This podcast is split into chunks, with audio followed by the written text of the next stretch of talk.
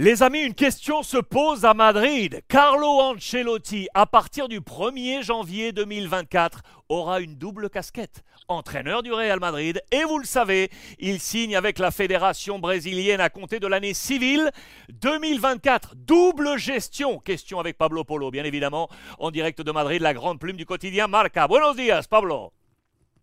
Buenos días, Alexandre. Buenos días. Bon, on avait ensemble, tous les deux, avancé effectivement euh, cette annonce de Carlo Ancelotti qui allait s'asseoir sur le blanc du Brésil. C'était il y a plusieurs semaines. On a reposté ce tweet avec cette vidéo il y a, il y a quelques jours. Je voulais maintenant qu'on ouvre sur la gestion de Carlo Ancelotti parce que la question se pose, Pablo. Comment va-t-il faire cette double gestion à partir du 1er janvier? Et seul, et ça tu vas nous le préciser, la FIFA le permet, il va avoir la double casquette. Real Madrid et sélectionneur du Brésil, Pablo.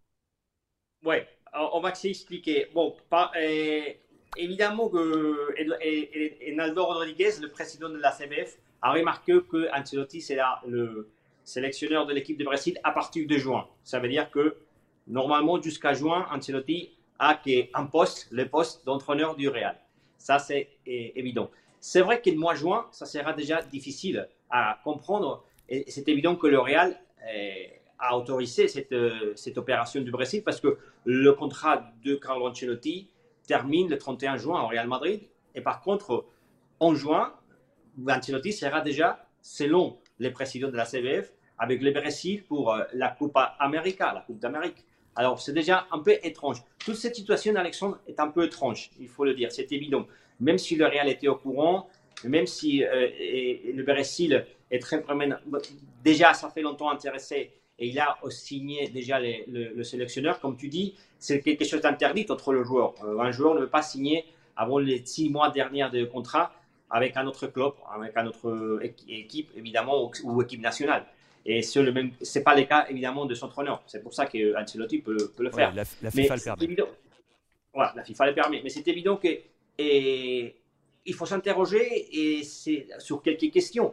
S'il n'y a pas de bons résultats pendant les mois 2024, de janvier à juin, le Real, il, sait qu'il euh, faut chercher un entraîneur. Parce que euh, Ancelotti s'est terminé en juin. Alors, euh, après, comment on va gérer aussi Carlo Ancelotti avec les joueurs brésiliens qui, au mois de mai, mois de mars, mois d'avril, ils seront évidemment des matchs décisifs, beaucoup de minutes sur le, de jeu et, qui seront évidemment titulaires, tous les Brésiliens du, Real. Mais il sait aussi à Ancelotti qu'ils vont l'avoir aussi eh, en juin à la Coupe d'Amérique. Alors, il y a deux, intérêts là-bas, de côté d'Ancelotti. L'intérêt de son joueur comme Real et l'intérêt d'un joueur qui, dans deux, trois mois, sera avec lui, avec le Brésil. On verra pour ça que je dis c'est étrange, on verra comment ça marche. Mais c'est évident que c'est quelque chose qu'on n'avait pas vu quand même au Real Madrid, ici en Espagne tu as raison, je pense, à, je pense au cadre, je pense à Vinicius, je pense à, Rodrigo. Euh, c'est la gestion de ce type de, de, profil. Comment va-t-il les gérer?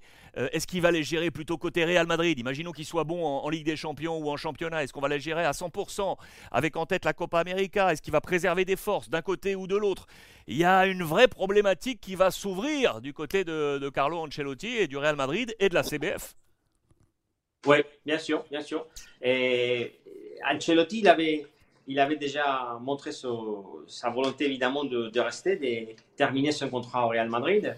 Du côté des Real, normalement, qu'est-ce qu'ils sont dit, euh, pas officiel, c'est qu'ils étaient au courant de toute cette stratégie de Carlo Ancelotti. Mais comme j'ai dit, Alexandre, c'est quand même euh, du côté des Real, je pense qu'ils sont un peu surpris parce que c'est évident que, comme dit c'est avant, si la confiance entre l'entraîneur et le président, il était toujours 100%, il été toujours total. On verra à partir de, maintenant, après cet accord de, Carlo Ancelotti au Brésil, s'il y a de mauvais résultats, s'il y a de problèmes vraiment euh, dans le vestiaire ou, s'il y a vraiment des doutes autour de Carlo Ancelotti, parce que c'est normal dans les grands clubs, il y a toujours l'entraîneur, il y avait vraiment, il a, il y a toujours un risque pour un grand entraîneur sur un grand club. Et voilà que il y a toujours cette question, cette deuxième euh, job, on dirait, travail de Carlo Ancelotti à partir de juin au Brésil. Ce qui est sûr, c'est que dans les prochains jours, il faudra qu'on se retrouve, Pablo, pour faire déjà ensemble une Voilà. pré-liste éventuelle des coachs à venir à partir de 2024, parce que la problématique se pose dès maintenant pour Florentino Pérez. Donnez-nous d'ailleurs vos avis en commentaire là sur les réseaux sociaux. On va lire tout ça et puis on aura comme ça des idées pour élaborer notre propre liste avec Pablo pour le prochain coach du Real Madrid 24-25. Vous l'aurez compris, Monsieur Pablo Polo, la grande plume du quotidien Marca, avec nous comme tous les jours en direct de Madrid. Muchísimas gracias, Pablo. Gracias, chao.